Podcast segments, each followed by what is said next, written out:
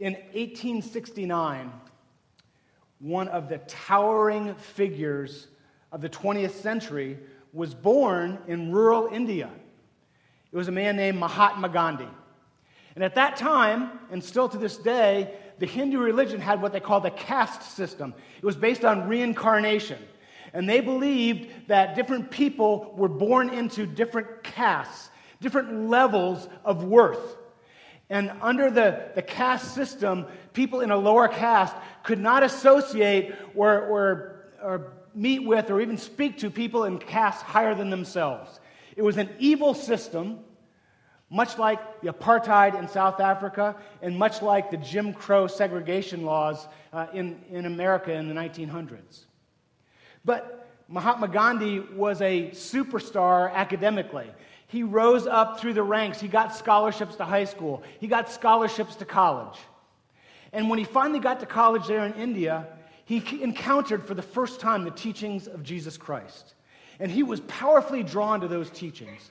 And so one Sunday he said to a friend of his, Let's go down to the church and see and explore more about Christianity.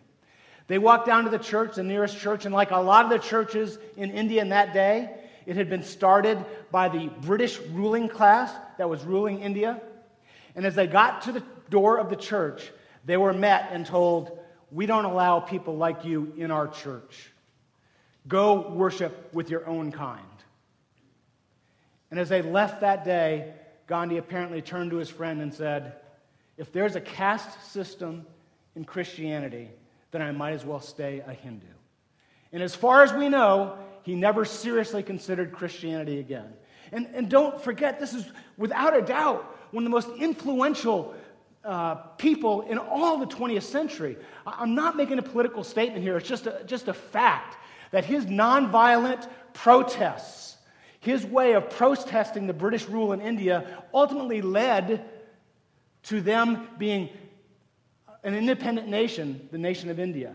And his philosophies and his methods of doing that had a profound influence on Martin Luther King and the civil rights movement in our country and his nonviolent approach to, to demonstration.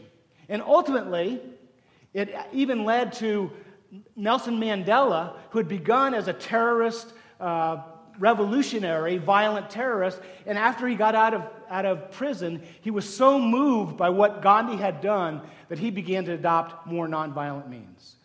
And so, who knows what might have happened?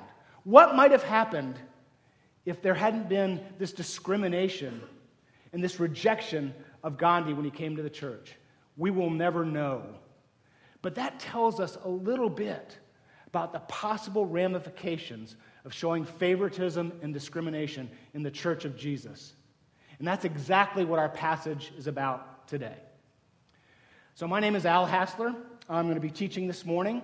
And if you've been here before, you probably noticed that sometimes Dave teaches, sometimes it's me, and sometimes it's Steve. And that's not accidental, that's intentional. It is by design. I know that most churches have the model that one man teaches virtually every Sunday, and we would never be critical of that. That's a, that's a standard model of, of doing church. But I personally believe that there is a small opportunity for damage to be done with that model in this respect. When the Word of God is taught faithfully and goes out in the power of the Spirit, lives are changed. That's what God promises to do in His book. And if only one man is teaching every single week, there's the danger, the temptation to think the changes that you are experiencing are because of that man. And you ascribe and attribute things to that man that should only be given honor to God. And so I, am grateful that our church chooses to do team teaching because I believe what the scripture says. And it says this it says, The persuasive words of men have no ability to change lives. Over and over, it says it in, in, in, different ways within the, within the Bible. And so I could get up here and stumble and bumble around and be ineloquent. And if God chose to use His Spirit to go forth, your lives would be changed by the Spirit of God. On the other hand, we could have the most persuasive, eloquent speaker up here. And if it didn't go out in the Spirit, you would just be entertained. There would be no life change.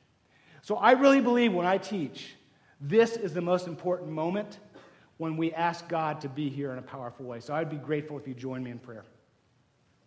Father, thank you for this gathering. And I'm moved at this point always by your word that says, Unless the Lord builds the house, the builder labors in vain. And, and Father, there's been a lot of labor here today. I know the setup crew and, and, and our worship team has worked hard, and the base camp, and, so many other people, the, the brew crew. Father, we desire that that labor not be in vain. We, we ask you, we cry out to you to be here, Father, please. Only you can make the changes that we hope for. Would you please come and by your Spirit heal marriages and, and encourage those who are discouraged and, and strengthen those who are feeling weak and heal those who are hurting and do a thousand other things that we can't even know about or understand. And I pray this in Jesus' name. Amen. Now, we're in the third week of our study in the book of James. We're calling this series Unconventional Wisdom. Because the wisdom that James lays forth in this very clear book is unconventional.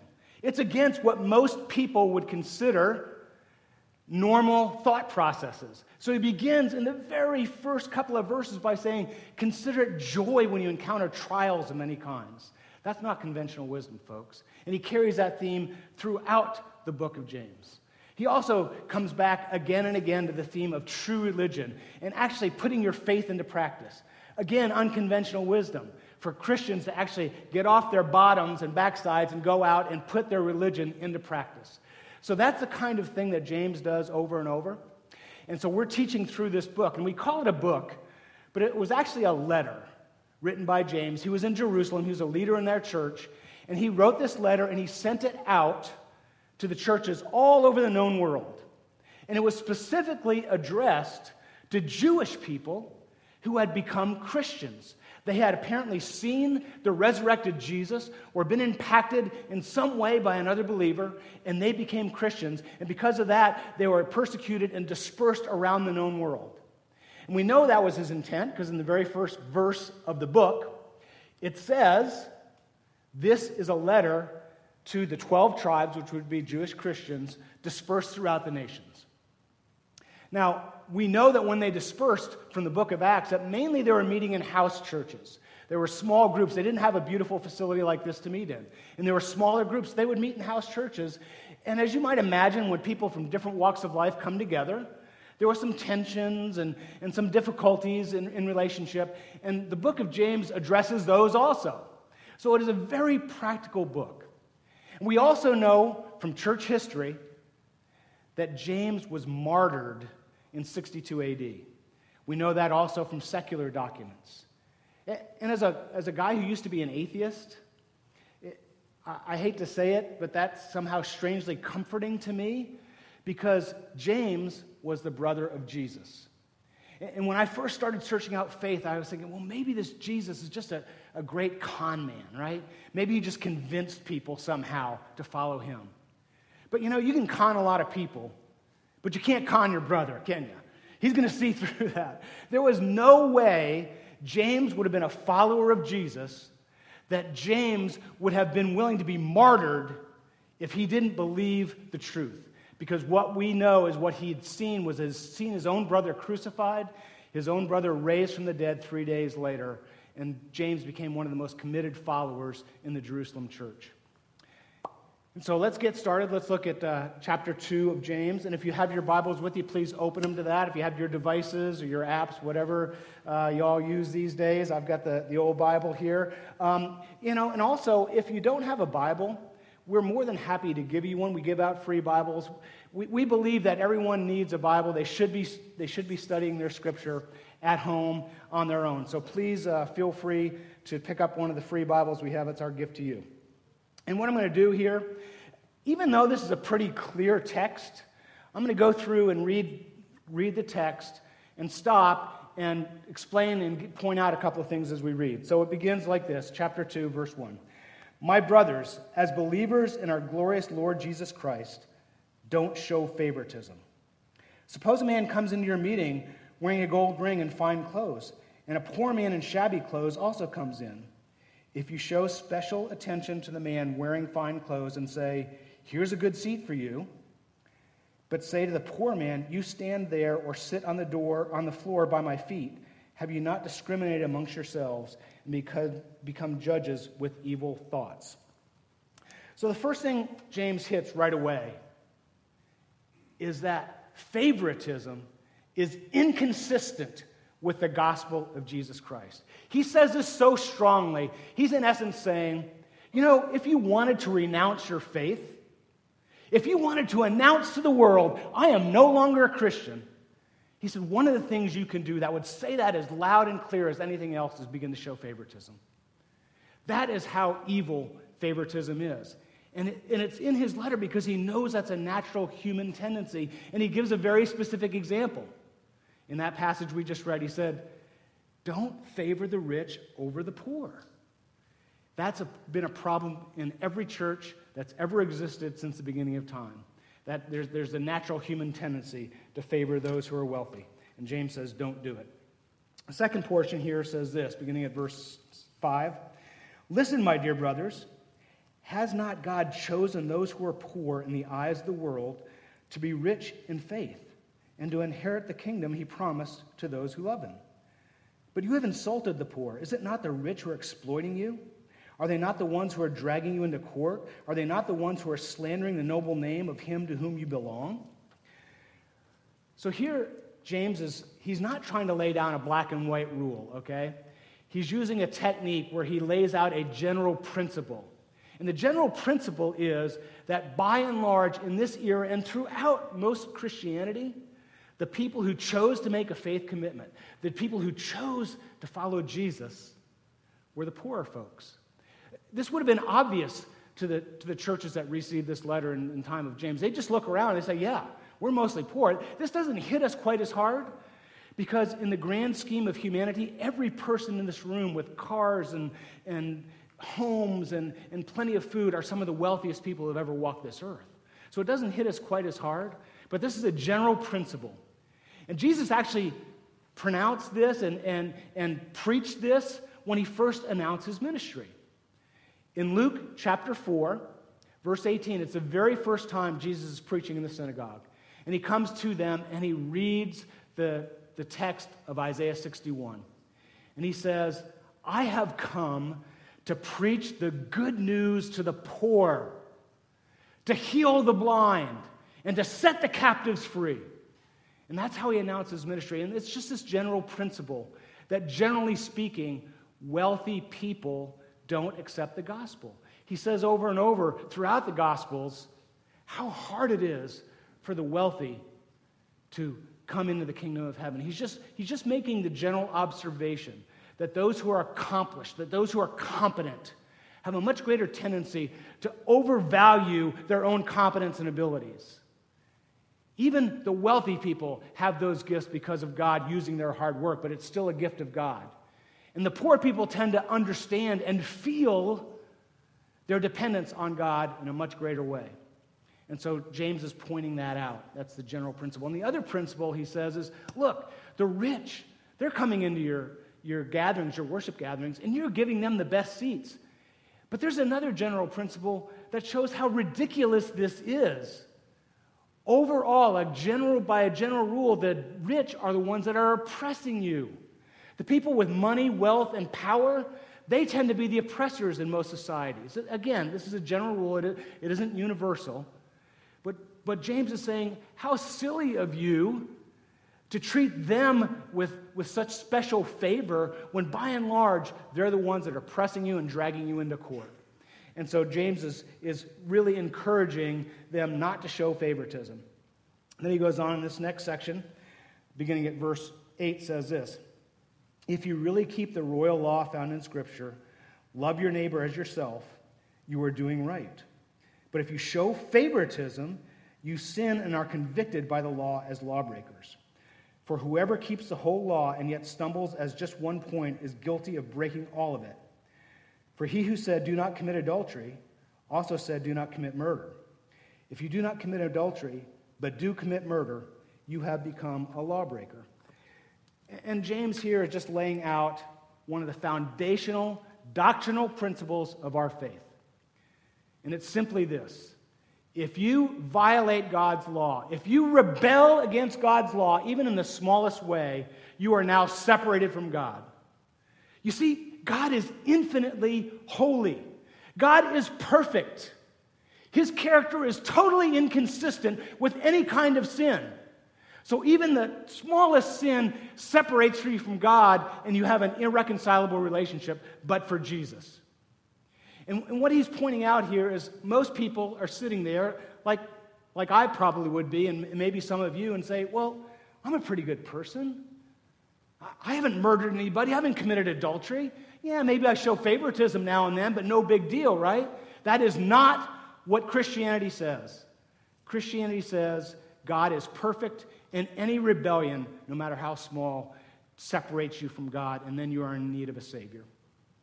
And then, then the last portion here, James says this,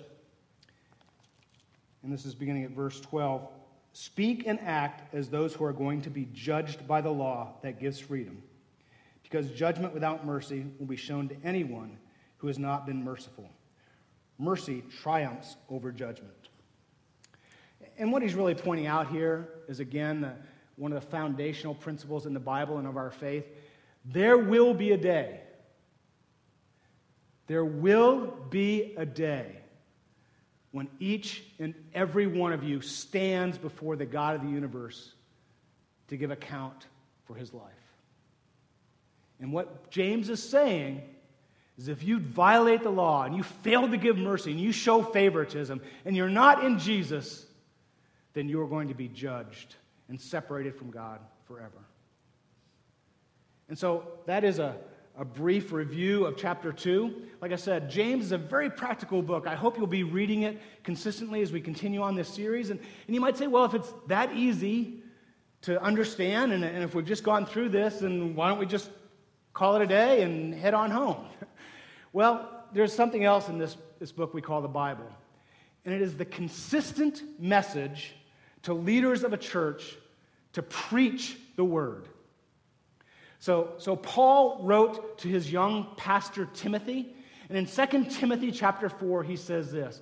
He says, I charge you before the God of the universe and Jesus Christ Almighty, preach the word of God. And the dynamic here is, is quite simple. You can read this at home. We hope you do. You should be doing that. And God will convict you at times. But there are other times when perhaps there's a blind spot where, where you don't really feel what the scripture's saying to you. And it is the job of the leaders of the church.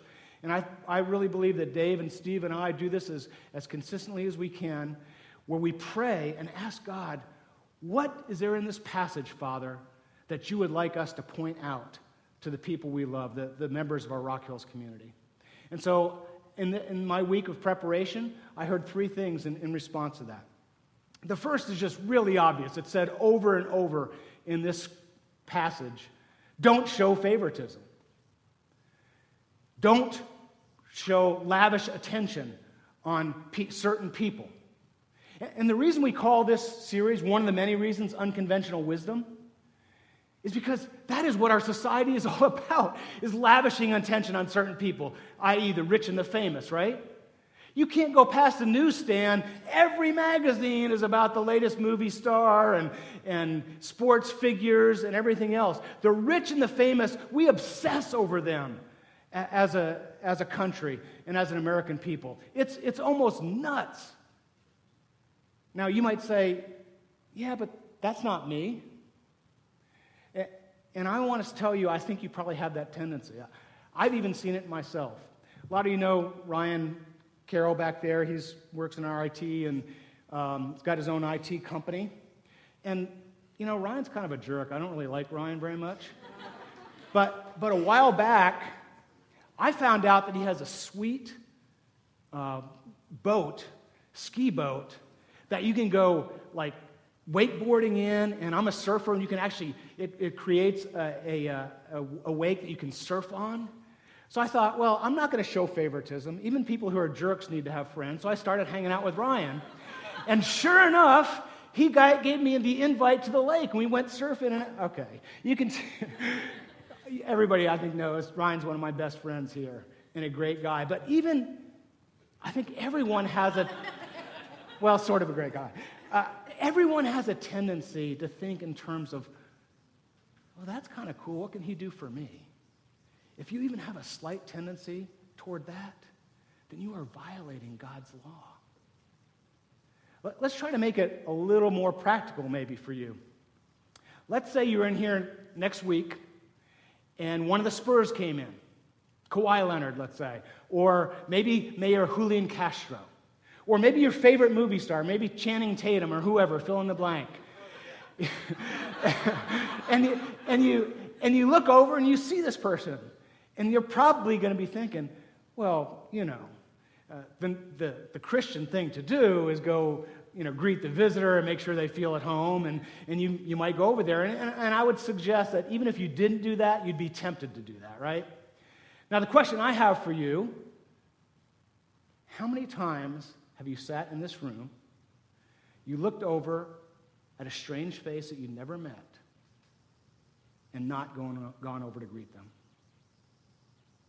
I bet you it's happened many times. And don't you see? You, you begin to maybe get in touch with the idea that maybe I do play favorites. And, folks, this is incredibly destructive. Let, us give one more setting where, where this might happen. Let's just say you're in a pizza parlor, you're, you're having some pizza. And Kawhi Leonard or Julian Castro or somebody comes up and says, You know, I'm so embarrassed. I forgot my wallet today and I'm really starving. Any chance you could, you know, share your pizza and let me have a slice of pizza? I bet you every one of us says, Sure, sit down and, and strike up a conversation, right? Well, what if that was not some famous person, but a homeless person? What if it was somebody who's shabbily dressed? What would we do? Well, as it turns out, I have a video today that, that, that shows that. And, and the guy in the video is a little hard to understand. He's got a strong accent. But what he's doing is he's going into a pizza place and he's saying, Sir, I'm hungry. Would you share your pizza with me? And let's see what happens. Can I get a slice of that pizza? I'm hungry. No. No. No. No. I'm hungry. Can I get a slice? No. No.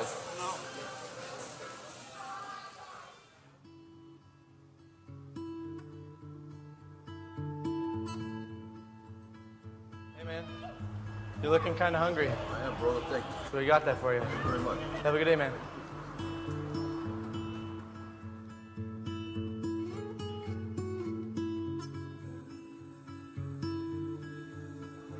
Got any more slices left in that? What? Have you got any more slices left? Yeah, you hungry? Yeah, have a slice? Thanks, bro.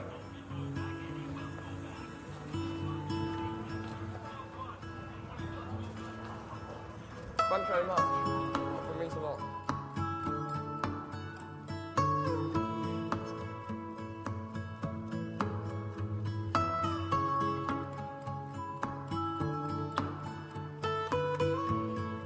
There's a power in that video. I think the power comes from just imagining ourselves in that restaurant and what we might do. And it just makes me feel horrible to say, I think I would have said no to that guy. And that's the showing favoritism this passage is all about. You see, in the very first verse of this chapter, James connects showing favoritism to rejecting the gospel. What he's really saying is if we show favoritism, we have done damage to the reputation of Jesus. And we have no idea what the ramifications that will be. Just look at what happened to Gandhi. But the, the flip side of that, the, the beautiful side of that, is what can happen if you actually show love and, concern for those less fortunate. And I've seen that every year when we go down to Honduras. It's just an amazing dynamic. So, a group of us go into this village. They know we're rich Americans. They cannot believe that we're down there working side by side with them, putting in a water system that will give, give them clean water for the first time in their life. And, and last year, we went to a little town called El Horno, and one of my, one of my compañeros was Julio. And he was a Christian. Out of 400 some odd people in this town. There was about 20 guys who were Christians that had a small Christian church. And as I was talking to Julio toward the end of the week, he said, You have no idea what impact you have had by coming and putting in this water system. He says, There's been Christians come through sharing tracts and sharing the gospel, and really nobody responds. But so many guys that I've invited to church that said no in the past, because of what you are doing, because of you actually working alongside them, making them feel like you're an equal to them, they are going to try the church. And a couple of months later, Mark, the, the head of Impact, was, was talking to Arnaldo, our local. And the word from Julio was that the church had more than doubled in size. More than 20 guys had begun coming because of the impact that our water project had. They actually saw the gospel embodied in us not showing favoritism.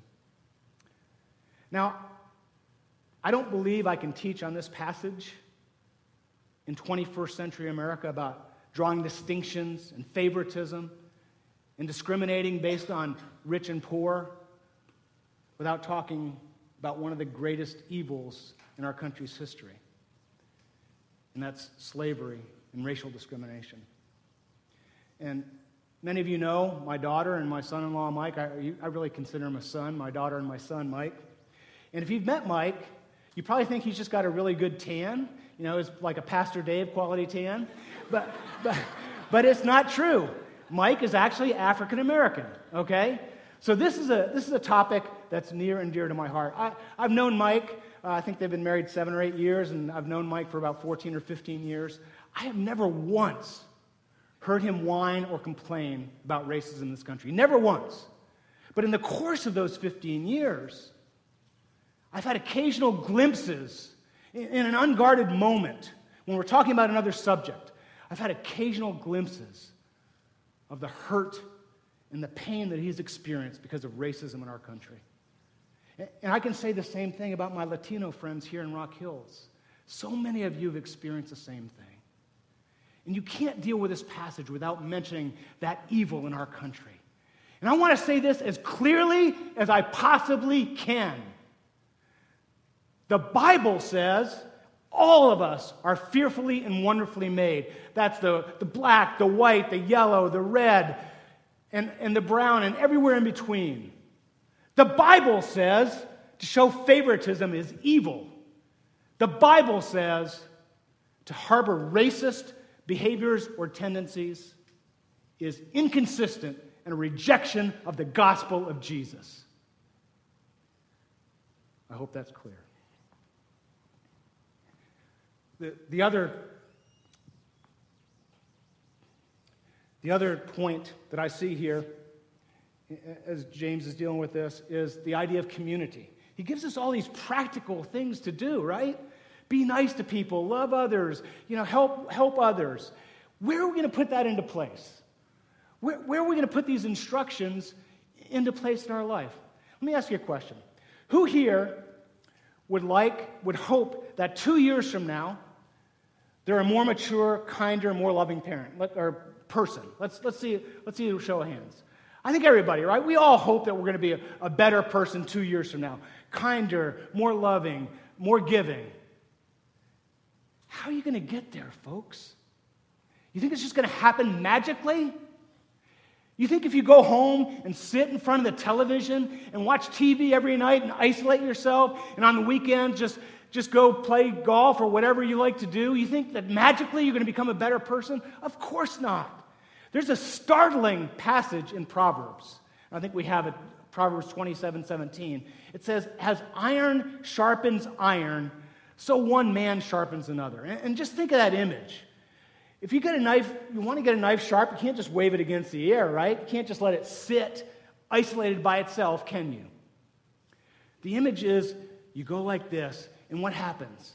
Rough edges get shaved off, sparks fly. Christianity was meant to be lived out in community. You know, I've been part of trying to get people connected to rock groups here at, at Rock Hills for the last couple of years, and, and I understand there's a hesitation to go into somebody's home that you don't know and, and start. You know, our rock groups are smaller groups of Rock Hill people that usually meet every couple of weeks, every other week in somebody's home where we study the Bible, we, uh, we break bread and, and eat together, and every rock group has a little bit different methodology, but that's what it's about. And I tend to almost get this sense from people well, I, I'd like to do that, but you know, they don't say it directly, but maybe those people are going to let me down, or maybe they're going to hurt my feelings. Let me promise you this if you get involved with a rock group for long enough, they will let you down. They will hurt your feelings. Because I know something about every single person in this room. You are fallen. You are a sinner. You're imperfect. If you know me long enough and you're friends with me long enough, I'm going to let you down. You can bank on that.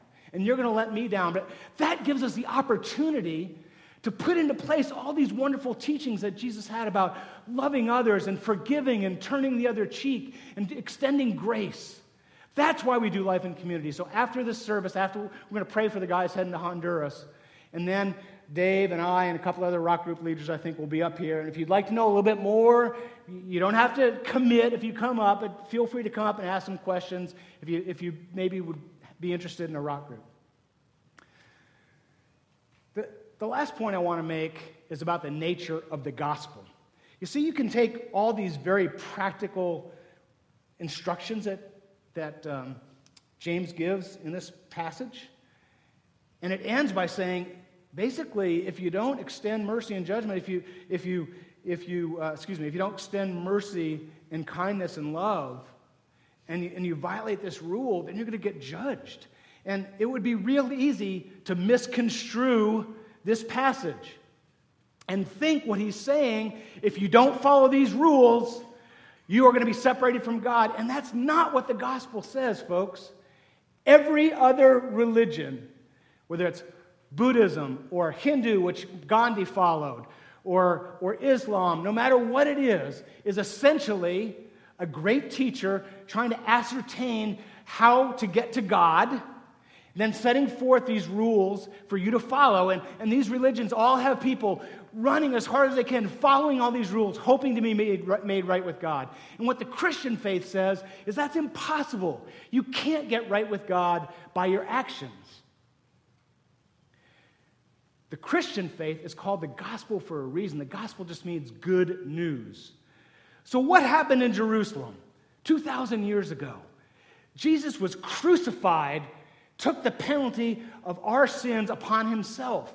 He was God himself, so he could take all the infinite punishment deserved. He took that upon himself. He rose three days later. And people were so amazed. People were so blown away by this wonderful news that they spread out from Jerusalem to tell the news that we have been made right with God. So, Christianity, correctly understood, is not a religion at all. Christianity is news of a historical fact that Jesus took our sin, died, and resurrected from the dead, making us right with God. And he did that for everyone. So showing favoritism is totally inconsistent with the gospel of Jesus.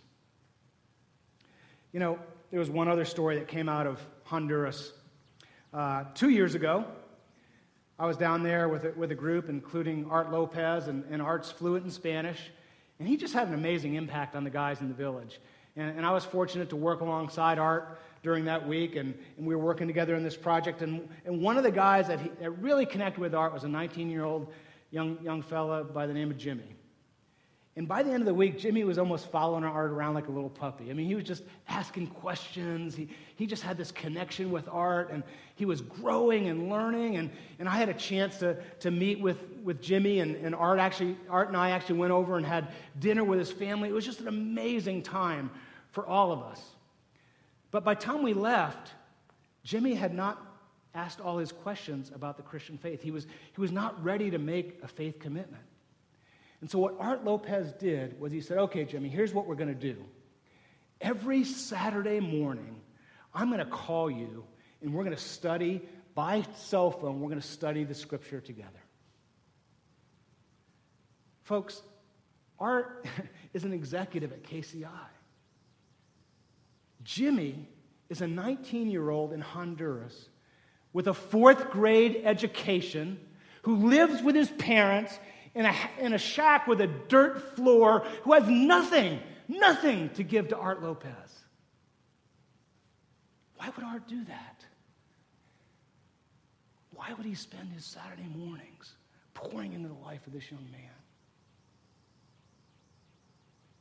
Well, I'll never forget the day. A couple of months later, Art came up to me at church. He had a big smile on his face. He said, Al, you're not going to believe it. Jimmy has given his life to Jesus, and he and his family are now going to church. And we just, we, we were choking up just like I am now. We just celebrated. We gave each other a big hug. That God would choose to use a couple of guys like us to be a small part in changing the eternal destiny of this young fella that we like so much is one of the greatest satisfactions. You know, Art and I have done a lot of stuff over the last two years. And I think we both would say that is one of the highlights of our last two years. And so, folks, there is an incredible power in this. There's a power in not showing favoritism. There's a power in loving those less fortunate. And there's a power in the gospel. Let's pray.